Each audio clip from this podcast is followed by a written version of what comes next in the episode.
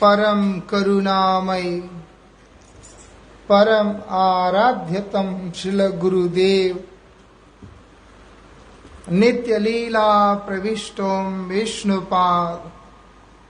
अष्टोतर शत श्री श्रीमद।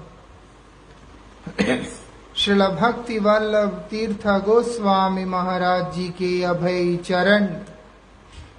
असंख्य कोटि साष्टांग दंडवत प्रणाम करते हुए उनकी अहेतु की कृपा प्रार्थना करता श्रीमद भागवत महापुराण, अष्टम स्कंद, तृतीय अध्याय।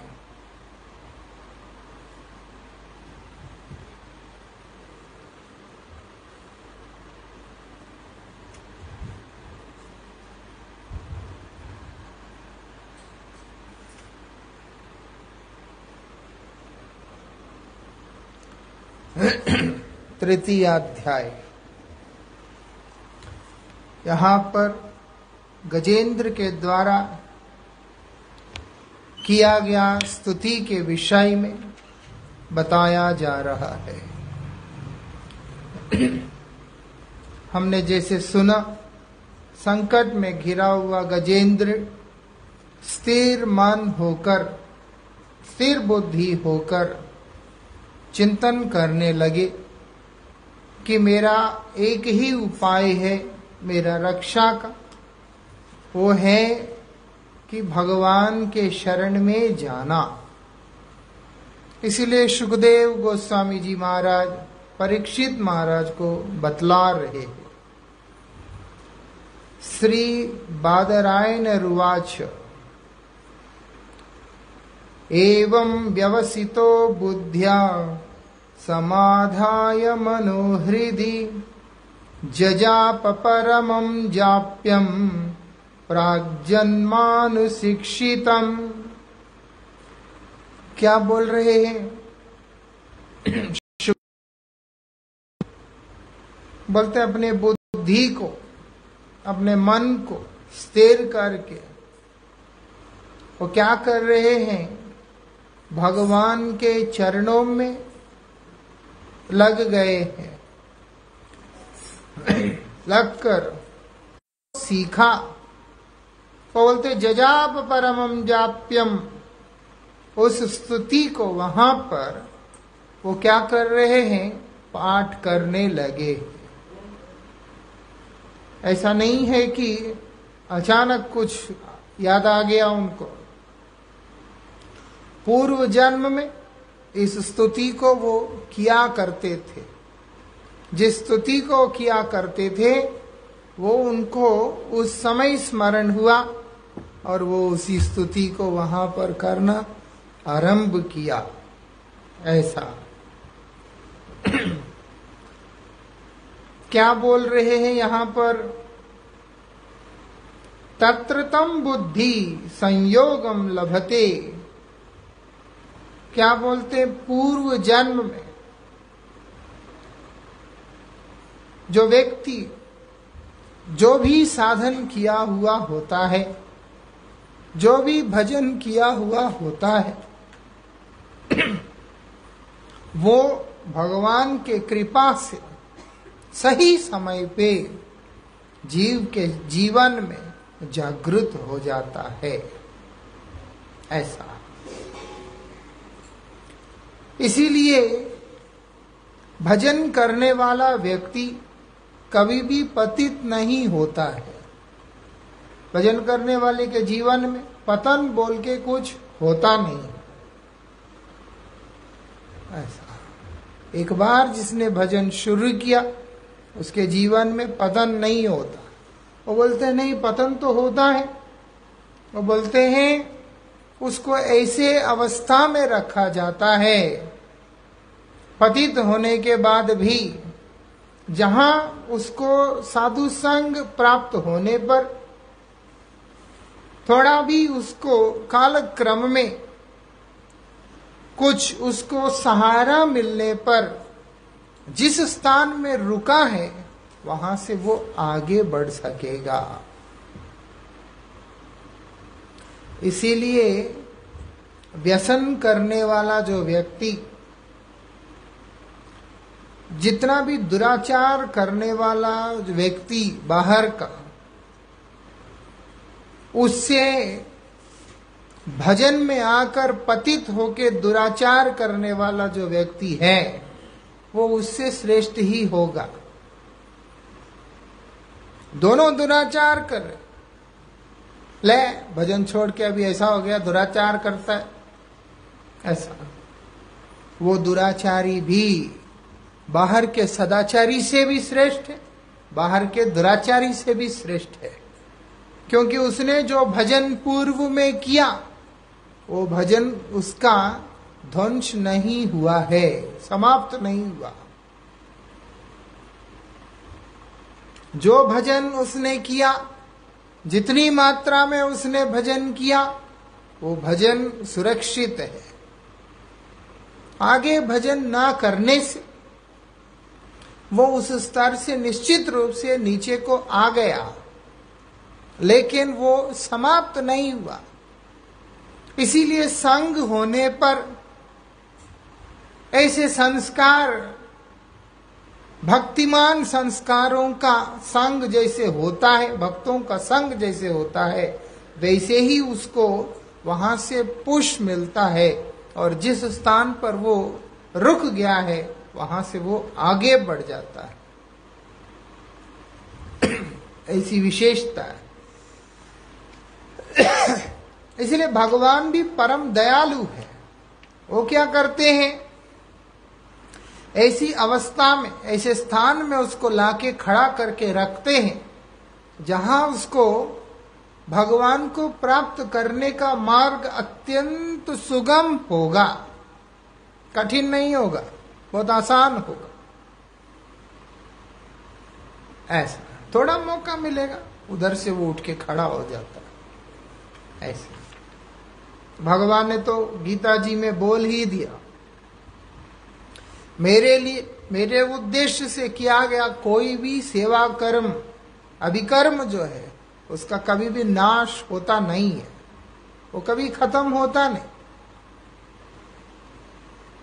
इसीलिए जब व्यक्ति, अब कई लोग होते हैं, उनका स्वतः महामंत्र के प्रति एक आकर्षण होता है। क्यों करते हो? किसी ने बोला करने के लिए। बोलते ना अच्छा लगता है। कई ऐसे मिलते हैं। क्यों? क्योंकि पूर्व जन्म का वो साधन है। कहीं ना कहीं उसके पूर्व साधन में भगवान का नाम रहा है। इसीलिए वो करने लगता है। गजेंद्र भी ऐसा ही है। पूर्व जन्म में वो महाराज इंद्रदुम्न थे। और वो किसी किसी कारण से, किसी कारण से मतलब अगस्त ऋषि उनके स्थान पे आए। उस समय ये भगवान की पूजा कर रहे थे। उन्होंने चिंतन किया कि सेवा बीच में छोड़ के स्वागत करने कैसे जाऊँ। इसलिए उन्होंने देख के भी थोड़ा अंधे का जैसा करके उन्होंने सोचा कि सेवा पूरा कर लू, फिर जाके स्वागत करूँगा। स्वागत किया, सब कुछ किया। लेकिन वो उपेक्षा जो उनसे हुआ है, उसके परिणाम में उनको एक गजेंद्र का योनि प्राप्त हुआ है। लेकिन उस जन्म में वो इस स्तुति को किया करते थे। स्तुति को वो निरंतर किया करते थे। ऐसा। आज इतनी संकट के समय में वही स्तुति उनको स्मरण हो हुआ। और उसी को वो वहाँ पर करने के लिए तैयार हो गए।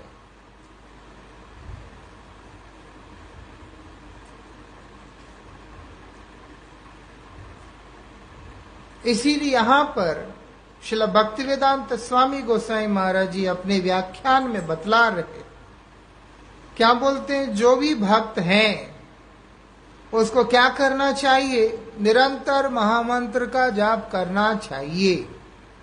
निरंतर महामंत्र का जाप का अभ्यास बनाना चाहिए। वो अभ्यास होते होते ऐसा हो जाता है कि वो वही निकलता है। अब हम भी देखा, हम तो महापुरुष तो नहीं है, साधारण व्यक्ति है। लेकिन जब हॉस्पिटल में था मैं बार बार चिल्ला चिल्ला के बोल रहा था हैव फेथ इन गॉड ऐसे ऐसे अब मैं ये नहीं कह सकता, मेरा कोई इतना पूरा समर्पण हो गया, मुझे भगवान में पूर्ण विश्वास।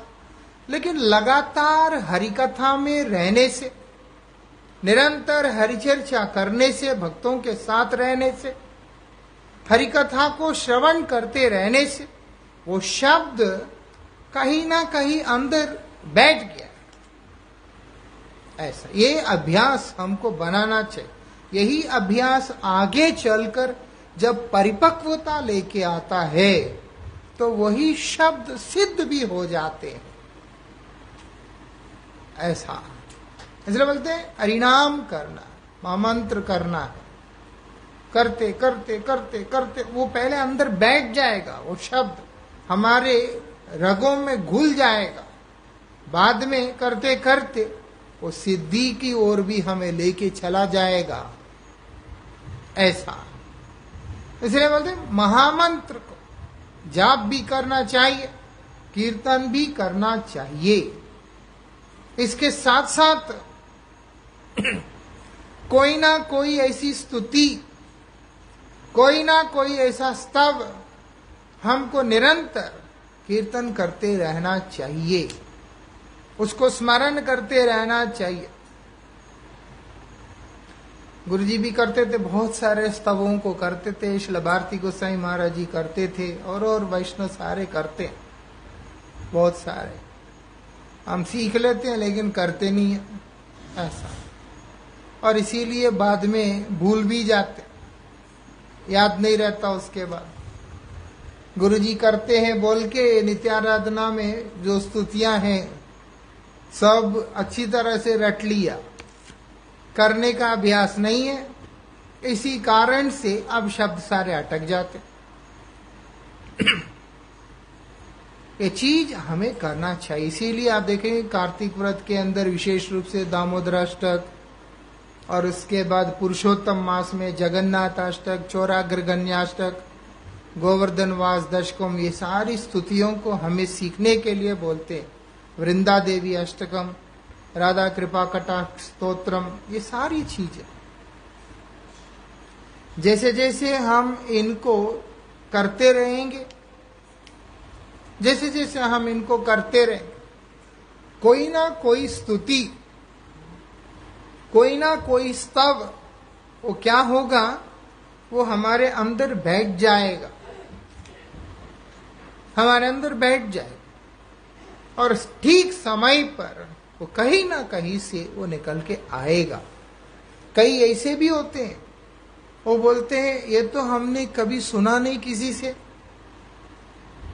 और बाद में वो कंपेयर करके देखते हैं, वो कोई ना कोई ग्रंथ में से वो निकलता है।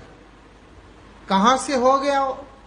क्योंकि वो पूर्व में कहीं ना कहीं वो लोगों ने उस चीज़ का अभ्यास किया हुआ है ऐसा। तो इसीलिए यहाँ पर इस बात को बोल रहे, जाप का अभ्यास करें। बोलते हैं, हरेक भक्त को किसी ना किसी मंत्र के पूर्ण रूप से जाप का अभ्यास करना चाहिए। मान लिया कि उसने इस जन्म में पूर्ण अनुभूति को प्राप्त नहीं किया। जाप तो कर रहा है, साधन तो कर रहा है लेकिन इस जन्म में उसने पूर्ण उपलब्धि हासिल किया नहीं है। मान लेते हैं। लेकिन बोलते हैं, फिर भी चिंता नहीं है। वो चाहे अगले जन्म में पशु ही क्यों ना बन गया हो, तब भी वो चीज़ उसके स्मरण में रहेगा ही रहेगा। ये विशेषता है। उसका उदाहरण में गजेंद्र सामने खड़े।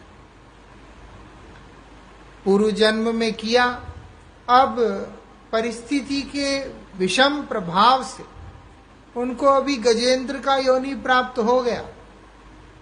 लेकिन बोलते, उनको वो स्तुति स्मरण रह गया है। अब उस स्तुति को वो कर रहे भरत जी महाराज, स्तव स्तुति कुछ तो करते ही थे, पूजा पाठ, साधन सब करते ही थे, तपस्या करते थे। लेकिन उनका शरीर हिरण का प्राप्त हुआ, लेकिन उनको याद नहीं भूला। इसलिए ऋषियों के आश्रम के बाहर ही रहते थे। संदर्भ नहीं आया, इसीलिए वर्णन किया नहीं गया। लेकिन सत्य तो यह है, वो वहाँ रहकर ऋषियों का उच्चिष्ट प्राप्त करते हुए साधन ही तो कर रहे थे। हिरण की योनि से जड़ भरत बन के आए हैं और उसके बाद महाराज रहुगण को ऐसे अद्भुत उपदेश दे रहे कहाँ से सीखा? वो तो जन्म होते ही जड़ की तरह बन गए थे। नाम बन गया था उनका जड़ भरत किस अध्यापक के पास जाके सीख के आए हैं? ये सब पूर्व शिक्षित ज्ञान है। उसी को वो वहाँ पर दोहरा रहे हैं। तो इसीलिए यहाँ पर बोल रहे हैं, हताश होने का कोई बात नहीं कि अगर हमें इस जन्म में सिद्धि प्राप्त नहीं हुआ तो। भगवान की महती कृपा से कई लोग बहुत रेस्टलेस होते हैं। आज भजन के मार्ग में आते कल उनको सिद्धि चाहिए होता है। ये मैगी नहीं है कि ओवरनाइट में बन जाएगा। दो मिनट में बन जाए। कई जन्मों का संस्कार है, उसका शुद्धिकरण होना है। और उसके बाद जिस मंत्र को हम लोग कर रहे हैं, उसमें हमारा अनुराग होना है। और जो इष्ट देव है, उनके प्रति हमारा समर्पण, ये सब चाहिए होता है। तब जाके फल देखने को मिलता है। लेकिन बोलते हैं कि हताश होने का कोई बात नहीं। गजेंद्र को देख के हमको प्रेरणा लेनी चाहिए कि चिंता की कोई बात नहीं है। निश्चित रूप से जो साधन मैं आज कर रहा हूँ, आज जिस साधन को मैंने शुरू किया, हो सकता है कि आज मेरे जीवन में ये सिद्ध होता मुझे दिखलाई नहीं दे रहा है। लेकिन कोई ना कोई जन्म में, किसी ना किसी अवस्था में ये मंत्र सिद्धि ज़रूर होके ही रहेगा। ऐसा। बीज जो है, आत्मा के साथ में जाता है। बीज जो है, कौन सा बीज? नाम जो बीज रूप से हमें प्राप्त हुआ है, मंत्र जो बीज रूप से हमें प्राप्त हुआ है, वो शरीर छूट जाने से, गुरुदेव मंत्र शरीर को नहीं देते। गुरुदेव मंत्र जो है, मन, बुद्धि, अहंकार को नहीं देते। वो मंत्र देते हैं आत्मा को। ऐसा। इसीलिए वहाँ पर कोई विचार नहीं रहता। ये सिर्फ़ बोलने की बात नहीं, पूर्ण सत्य है। विदेश से एक व्यक्ति आया। अंग्रेज़ एक बार चंडीगढ़ में। वो पुरुष शरीर से स्त्री बन गया। उसका शरीर लड़के का था, बीस साल पहले, आज का नहीं। अब 20 साल पहले भारत के अंदर ये बड़ा आश्चर्य का विषय है कि व्यक्ति हार्मोन्स चेंज करके लड़के से जो है लड़की बन जाए। वो आ गया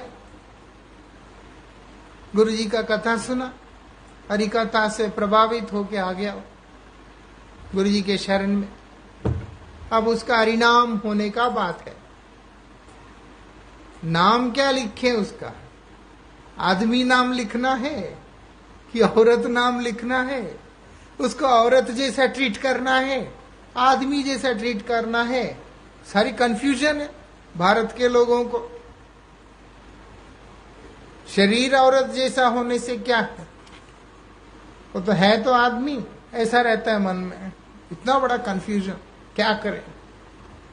कुछ लोगों ने बोला, हमें नहीं पता। कुछ लोग बोलते हैं, इसका परिणाम नहीं होना चाहिए। इसका हम प्रभु जी बुलाएँगे कि माता जी बुलाएँ।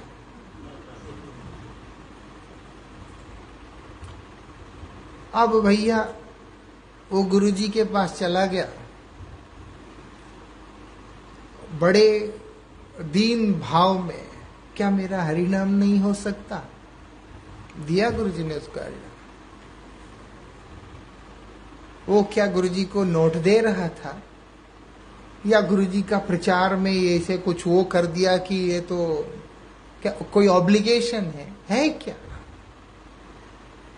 क्योंकि साधु स्थूल शरीर को मंत्र नहीं देते, सूक्ष्म शरीर को मंत्र नहीं देते। आत्मा को देते हैं आत्म कल्याण के लिए देते वो बद्ध जीव है, वो शरीर छोड़ने के बाद उसको स्मरण नहीं रहता। वो बदजीव है, उसको स्मरण नहीं रहता शरीर छोड़ने के बाद, भूल गया वो। लेकिन बीज दे दिया गया है। फिर वो बाद में कोई ऐसे शुद्ध वैष्णव का संग में आने से वहाँ से मंत्र प्राप्त तो करता है, लेकिन वो बीज वही होता है जो उसको सबसे पहले मिला हुआ होता है। वो फिर नया बीज नहीं होता। वो बीज वही है। उस बीज को जागृत करने वाला। ऐसे कोई आचार्य जो है, उनके जीवन में आते ऐसा। वो भक्ति का बीज तब वहाँ पे प्रकाशित हो जाता है। और ये भी है पूर्व संस्कारों के कारण, पूर्व साधना के प्रभाव से भक्ति का बीज अंकुरित हो गया अगर इतना हो गया, उसके बाद शरीर समाप्त हो गया, पुनः जब देह प्राप्त होता है, संग प्राप्त होता है, श्रवण कीर्तन रूपी जल उसको प्राप्त होते हैं, शुद्ध भक्तों के मुख से। तब वो बीज जो अंकुरित होके इतना उठा, उधर से और आगे को चला जाएगा। ऐसा। बीज तो साथ में रहता इसीलिए चिंता का बात ही नहीं है। चिंता का कोई विषय ही नहीं। कि मेरा सिद्धि हुआ कि नहीं हुआ, ऐसे करके। कई ऐसे भी होते हैं। अगले जन्म में ही गुरुजी मिलेंगे कि नहीं मालूम नहीं। हम क्योंकि शरीर को आइडेंटिफाई कर, गुरुदेव तो वही मिलेंगे, जो हमें गुरुदेव मिले हैं। जिस स्तर पे भगवान ने लाके हमें खड़ा किया, जिस शुद्ध वैष्णव के शरण में हमें लाके खड़ा किया, उससे नीचे नहीं जाएँगे। सिर्फ़ हमारी साधना का अभाव जो है, हमें नीचे लेके जा सकता है। लेकिन सहारा हमें वही मिलेगा जो उसी स्तर का है। ऐसा। गुरु जी जैसा वैष्णव के शरण में आने के बाद व्यक्ति उस स्तर से नीचे वाली उस पे गिरेगा ही नहीं। सिर्फ़ साधन ना करने पे उसका व्यक्तित्व तो गिर जाएगा और दुसंग का कारण कुछ गड़बड़ हो सकता है। लेकिन जो उसको प्रेरणा देने वाला जो स्रोत है, वो उसी स्रोत का आगे का प्रवाह होगा, ना कि कुछ और उसको दिशा भटकाने वाला होगा। हम ना जाना चाहे वो हमारी प्रॉब्लम है। भगवान की तरफ़ से कोई प्रॉब्लम नहीं है। ऐसा। इसलिए क्या बोल रहे हैं?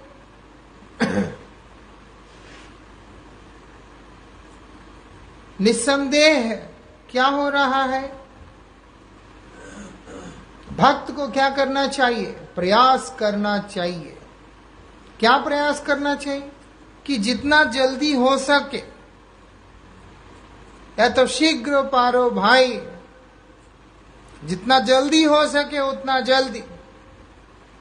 कृष्ण भजन कर लेना। भगवान का भजन कर लेना।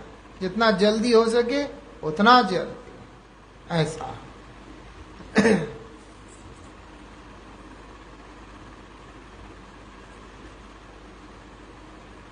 करके क्या करना होगा? बोलते, भगवान के धाम को प्राप्त करना होगा। गुरुजी इस बात को बोलते थे। गुरु बोलते, जितना जल्दी हो सके, उतना जल्दी यहाँ से निकल जाओ। ऐसा। डायरेक्ट वर्ड्स थे, गुरुजी से सुना था। कई बार कथा में बोलते थे, और ये तो गुरुजी ने पर्सनली भी बोला। ये संसार तो हमेशा रहने लायक स्थान नहीं है। इसलिए जल्दी जल्दी यहाँ से निकल जाने से अच्छा होगा। ऐसा। ऐसे कुछ स्टाइल ऐसा है बोलने का। लेकिन गुरु जी ऐसे बोल रहे थे कि यहाँ तुम रहने का सपना देखोगे। तो वो तो तुम्हारा दौर्भाग्य ही होगा एक तरह से। ये तो भाग्य नहीं है, यहाँ रहने का सपना देखना। इसलिए जितना हो सके उतना जल्दी यहाँ से निकल जाए। ऐसे प्रयास करना। वो क्या मतलब क्या है? हरिभजन करना। ऐसा, भगवान का भजन करना। और अगर इसी क्रम में किसी का अगर पतन भी होता है तो चिंता की बात नहीं है, उसका साधन व्यर्थ नहीं जाएगा। अब देखो, अजामिल है। अजामिल ने क्या किया?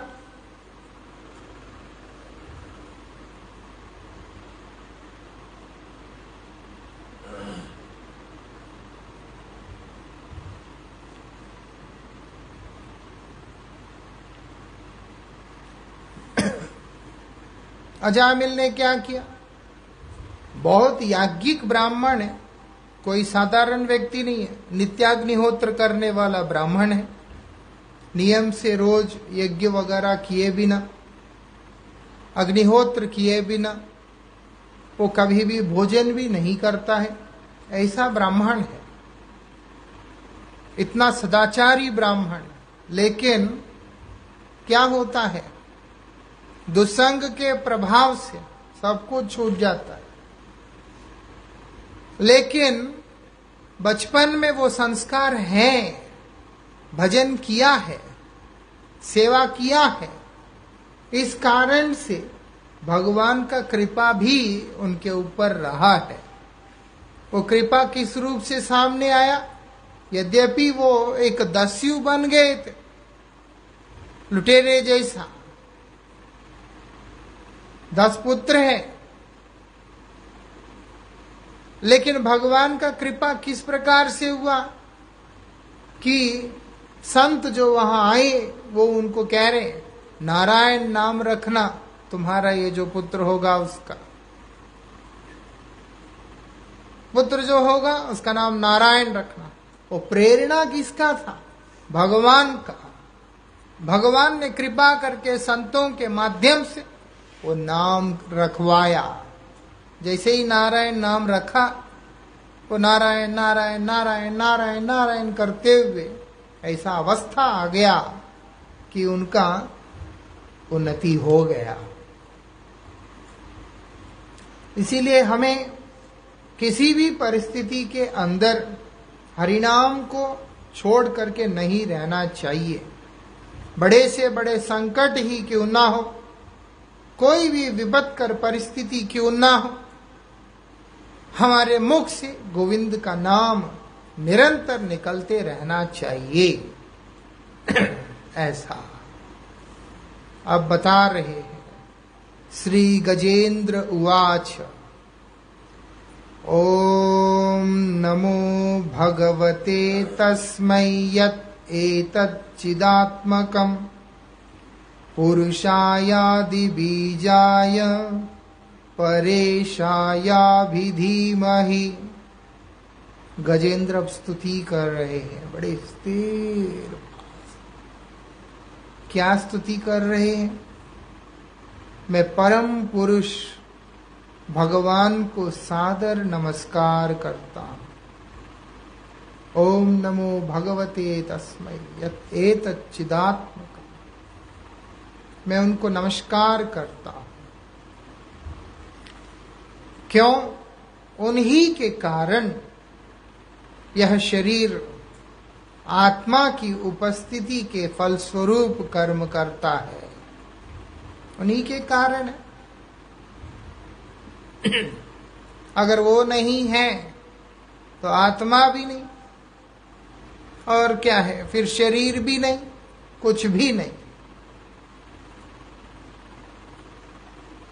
प्रकृति है तो भी उनके कारण। और उसके बाद वो प्रकृति को जीव शक्ति ने धारण कर रखा है। और जीवात्मा के उपस्थिति से वो जो प्रकृति एक रूप ग्रहण करके क्रियान्वित है, उसके पीछे भी भगवान ही कारण। मतलब मेरा शरीर, मेरा जो कुछ भी चल रहा है वो सबके पीछे गोविंद आप ही कारण है और कोई है ही नहीं। इसलिए बोलते प्रत्येक जीव का, प्रत्येक चेतन तत्व का, वो कौन है? मूल कारण है। प्रत्येक का मूल कारण है, आदि कारण है। वे ब्रह्म, शिव जैसे। महापुरुषों के लिए भी पूजनीय है। और प्रत्येक जीव के हृदय में प्रविष्ट है। सर्वस्य चाहम हृदय सन्निविष्ट। भगवान खुद बोल रहे समस्त जीवों के हृदय में मैं आवाज़ बोल रहे हैं। जो हर वस्तु है, जिसका उद्गम हुआ है, उसका जो मूल कारण है, वो कौन है? वो बोलते वो वही है। इसलिए बोले पुरुषा धीमा ही ईशाय मतलब क्या है? जो कि सर्वशक्तिमत्ता जिसका है, जो कि परम जो कि दिव्य है, वो पूजनीय है। किसके? वो बोलते जो पूजनीय है। मैं क्या करूँगा? अभी धीमा ही उनका ध्यान कर रहा हूँ। ऐसे भगवान जो सभी के पूजनीय है, जिनके कारण ही ये चराचर जगत प्रकट हुई उल्लेख्य। जैसे जैसे स्तुति करते हैं, कोई ना कोई देवता सोचते कि मुझे बुला रहा है शायद। साथ साथ वो बोल देते कि ना ऐसा। पुरुषायादि बीजाय परेशाया भी धीम ही ऐसे बोलने के बाद निश्चित रूप से ये पंच भौतिक तत्वों के द्वारा निर्मित है। लेकिन ये शरीर यद्यपि पाँच तत्वों से बना, लेकिन वही शरीर को अगर हम भगवान अर्पण होते ही उसके बाद उसका अपमान कोई करता नहीं, देवता लोग भी नहीं करते। वो निर्माल्य बोलकर भगवान के द्वारा जो भगवान के चरणों में अर्पित है, वो निर्माल्य बनकर वो जगत के ऊपर कृपा ही को समझा रहे वो बोलते भौतिक शरीर किसके लिए है? हमको लगता है इंद्रियों के भोग के लिए, लेकिन भौतिक शरीर किसके लिए है? वो बोलते हैं, आध्यात्मिक चेतना को जागृत करने के लिए एक उपकरण की तरह है। शरीर नहीं है तो आत्मा किस प्रकार से उस अवस्था को प्राप्त करेगा? वो भक्ति को प्राप्त करेगा। उसको मिली भक्ति प्राप्त हो ही नहीं सकता। ये शरीर की आवश्यकता है इस संसार में। लेकिन उस जगत में ये शरीर की आवश्यकता नहीं होता। उस जगत का जो शरीर है, वो चिन्ह, उस शरीर के गुण, उस शरीर के जो स्वरूप है, सब बड़ा ही अलौकिक वहाँ शरीर मरता नहीं। यहाँ हम हर क्षण मरते, हर क्षण पैदा होते हैं। हमको लगता है, गुरु महाराज जी से ही सुनाता हरिकथा में, गुरु जी बोलते हैं, जितने भी यहाँ बैठे हैं, सौ साल के बाद कोई रहेगा? बोले, कोई नहीं रहेगा। एक व्यक्ति भी नहीं रहेगा। चाहे छोटा बच्चा ही क्यों ना हो, सौ साल के बाद कोई नहीं रहेगा। तो इसीलिए हमें फ़र्क पता चल नहीं रहा। लेकिन आज ही अचानक सब एक साथ समाप्त हो जाए तो फ़र्क पता चलता है। ऐसा। तो इसीलिए अगर हम विचार करके देखते हैं, हमारा ये शरीर भी हर क्षण मर रहा है। हर क्षण हमारा शरीर पैदा हो रहा है। लेकिन होता ये है, जो अंदर के जो जीव का वो है, वो मर रहे हैं, नया पैदा हो रहे हैं, इससे हमें उतना फ़र्क नहीं पता चल लेकिन एक बार जब पैदा होता है, तब पता चलता है। एक बार जब समाप्त हो जाता है, तब पता चलता है। लेकिन वास्तविकता में संसार में आया हुआ हर व्यक्ति हर क्षण मर रहा है। हर क्षण जन्म ले रहा है, पैदा हो रहा है। ऐसा इसलिए बोलते हैं, भौतिक शरीर जो है, ये संसार के अंदर मिला हुआ ये शरीर विषय भोगों के लिए नहीं है। एक किस चीज़ के लिए है? आध्यात्मिक चेतना, आत्मवृत्ति की जागृति के लिए है, ऐसे बोल रहे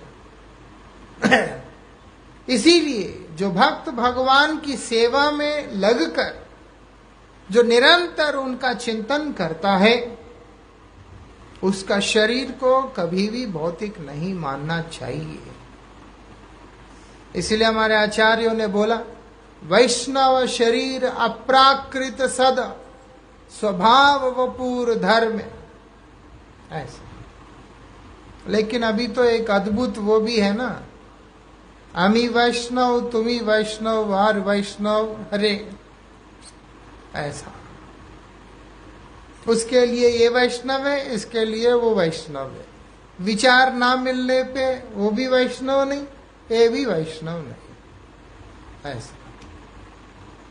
वैष्णव बनना आसान है, भक्त बनना आसान है। अगर भक्त बनना आसान होता तो उद्धव जी जो है उसी की कामना करते हैं। वो क्या कामना कर रहे भक्तों के पददूली की कामना कर रहे हैं।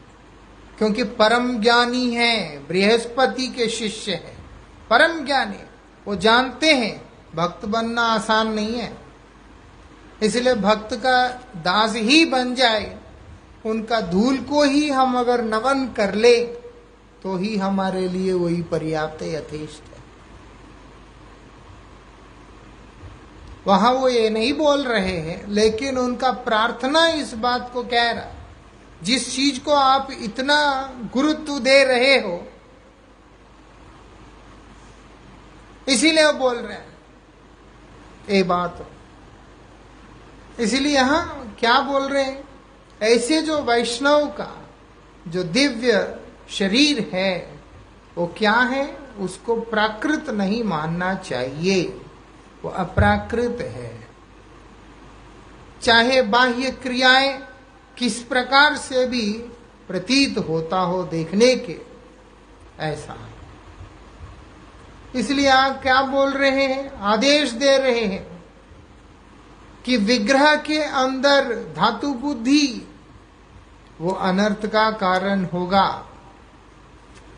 जैसे मूर्ति देख के एक काला पत्थर का बनाए पत्थर पेंट पेंट किया है। ऐसा। नहीं, लकड़ी का बना होगा तो। बोलते इस तरह का जो विचार है, विग्रह को देख कर वो बोलते वो गलत हो जाएगा। गुरु वैष्णव में मनुष्य बुद्धि करना, वो बोलते वो भी बहुत खराब है। ये तो भगवान स्वयं बोल रहे हैं। वैष्णव में जाति बुद्धि करना, नरबुद्धि करना, ये सारी चीज़ें अनर्थों का आमंत्रण करने के अतिरिक्त और कुछ है ही नहीं है। ये सब चिंतन करना ठीक नहीं होता।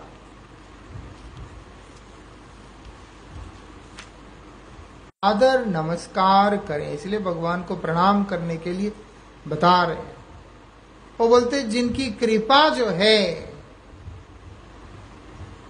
जड़ वस्तु को भी सेवा में लगाकर उसको क्या बना देता है? दिव्य बना देता है आध्यात्मिक बना देता है. अब आप देखो करताल है, है तो पीतल का ही टुकड़ा है देखा जाए तो। लेकिन जैसे ही वो कीर्तन में लगता है भगवान की सेवा में वो पूज्य हो जाता है। वो नित्यानंद प्रभु का स्वरूप बन जाता है। उसको उठाकर हम लोग सिर पे लगाते हैं उसको। नीचे नहीं गिरने देते। मृदंग क्या है? देखा जाए तो मिट्टी है। और उसके बाद चमड़ी लगा हुआ है दोनों तरफ़। बजाने वाला उसको बंगाल में तो श्मशान में भी बजाते हैं, क्रियाक्रम में जाते हुए। बहुत लोग। नहीं है तो लोग अपने अपने हिसाब से कहीं भी बजाते हैं। लेकिन जब संकीर्तन में प्रयोग होता है, भगवान का नाम की सेवा में प्रयोग होता है, वही चमड़ी जो है, वही मिट्टी का टुकड़ा, वो क्या है? नित्यानंद प्रभु का रूप बन जाता है। वो हमारे लिए पूजनीय हो जाता है। ऐसा। यही बात यहाँ पर समझा रहे हैं। इसकी आगे की चर्चा हम लोग कल करेंगे। कहने का मतलब है, जो ब्रह्मा, शिव आदि देवताओं के भी जो कि पूज्य हैं, ऐसे भगवान जो कि पूर्ण तत्व है, उनको मैं नमन करता हूँ, उनका ध्यान करता हूँ। भगवान का मैं ध्यान करता हूँ, ऐसे बोल रहे इसके विषय में चर्चा हम लोग कल करेंगे।